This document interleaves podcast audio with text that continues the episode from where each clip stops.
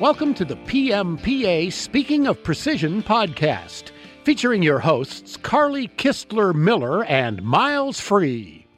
Hello, I'm Miles Free, and welcome to PMPA's Monday with Miles, Speaking of Precision. Joining me today is Carly Kistler Miller, and we are going to discuss six factors that can affect tool life in your shop. Welcome, Carly. Thanks, Miles. You know, I'm relatively new to the industry, so I'm always eager to learn. And I have a list here of the six factors that I'd like to read through, and I'm hoping you can explain them for me. The first one is variations between suppliers. As consumers, we're pretty familiar with the difference between Wonder Bread and Tip Top Bread and Sunbeam Bread, but they're bread. Whoa, tip top bread? You went back. I, I went back, red, white, and blue wrapper, many a breakfast morning, staring at the tip top bread wrapper, wondering why they added retard. Uh, they added something to retard spoilage, and I could never figure that out. But it's made me one heck of an ingredient looker ever since. Uh huh. Well, thank you, Tip Top Bread. So, okay, so there's differences. Well, even though the grade is the same, each supplier has different melt practices, scrap practices, different melt recipes, and the reduction in the cold drawing process or the way that they straighten a particular size can be different between suppliers. And these differences can show up uh, in your shop based on how the chip wants to separate or, or not separate, and whether or not the material as it's being cut leaves a residue, what we call a build-up edge or BUE, on your tool. And that build-up edge is probably the single largest determinant of the surface finish you get. So different suppliers, tip-top bread tastes different than Schwebel's. As it should. Need a little variety. So, what about variations in chemistry? Well, chemistry is really what makes anything in the steel develop. If the right chemicals aren't there, the feature that you're hoping to get in the material isn't there. So let's just look at sulfur as one example. On a plain carbon steel grade, you're allowed 04 or 05 max sulfur. But what if somebody is trying to have the highest surface quality and they decide to keep their sulfur at 005? That's 25% of what I think you need to have a very successful to machine uh, non resulfurized steel, which would be O2 minimum sulfur. So just the difference in sulfur can be a, a, a marked difference in performance in your shop. The other difference is, as we said, they have different processes, different melt shop process. Uh, an electric furnace shop that steel is going to be melted in air so it can pick up nitrogen from the atmosphere. In a BOF shop, we blast oxygen, pure oxygen, into that molten iron about twice the speed of sound. There's no nitrogen to be picked up in that vessel. The effect of nitrogen in steels can be significant in that it uh, affects that material's ability to work harden its ductility or ease to be moved plastically, and all of those factors result in differences in forming the chip and in surface finish. Wow, I definitely needed to pay better attention in chemistry class. Okay, so the third on the list is variations in grain size. So I'm going to talk about grain size in the carbon uh, steels for a minute, and then I'm going to mention it in relation to stainless steels. As you know, I'm a steel guy. I'll let uh, one of our guests down the road explain this stuff to us in the yellow metals. Coarse grain is what we're used to in the free machining steels. In our screw machine days, everything had a resulfurized component. It was 1100 series, was 1200 series. And those steels were coarse grain practice. Coarse grain size meant better machinability and better plastic forming. Think of that as thread rolling, not thread cutting. However, when we adjusted to make uh, non resulfurized steel parts in our shops. That'd be alloy steels or the plain 1000 series steels. Those steels tended to come to us with a fine grain practice. That fine grain size reduces machinability, it contributes to tool wear, and the advantage of that fine grain, though, is the steel itself is more sound and there's far less distortion when heat treating. Now, I said I'd talk about stainless steels for a minute, and there's certainly some other people in our industry that are more expert in this area. But uh, grain size can be a factor, a differing factor between suppliers on stainless grades. And when we're machining forgings, for example, uh, the grain size can be relatively blocky because of the excessive temperatures that, that are involved in forging and different cooling. And so we can have a grain size component show up as inconsistent machining in those kind of products. Wow. Okay, so next on our list of six factors that can affect tool life is variations in microstructure.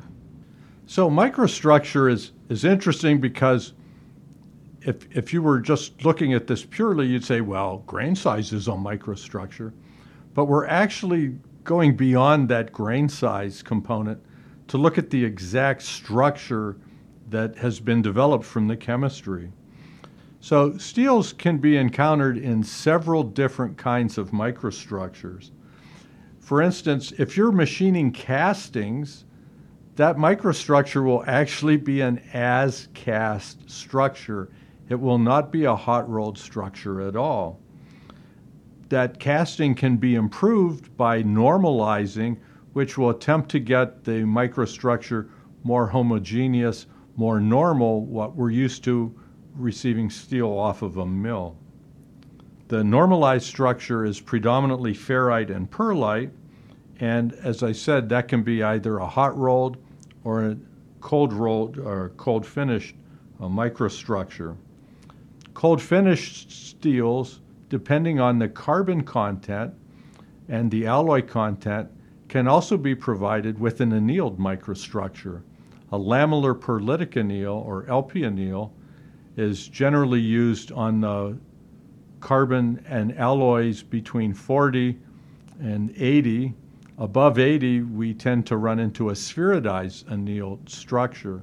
To develop a spheroidized structure, we hold the steel at a high temperature for a relatively long time, allowing the carbon to diffuse and create actual spheres rather than plates in the material. It's not that the spheres or little balls make the machining easier, it's that it increases the mean free path for the tool between the high carbon components in the material. Finally, there's a microstructure in steels after they've been quenched and tempered called martensite. This is a very high strength, very brittle component, and you certainly don't want to, using normal techniques, try to machine martensite on, on our equipment. Now, there are exceptions, and one of those exceptions is called hard turning. And there's a reason they call it hard turning. Martensite is the root cause, and the experience you have doing it is the other. so, how about decarburization or scaling on the work surface? So, decarb can be a surprise after you've machined the parts and you've sent them to your customer, and the customer tries to do some form of heat treat and they don't get the expected surface hardness, decarb is often an issue. We can contribute to that in our shops by failing to take sufficient stock removal, which allows that decarburized surface to remain, and so it doesn't respond as well to the heat treat because the carbon has boiled away.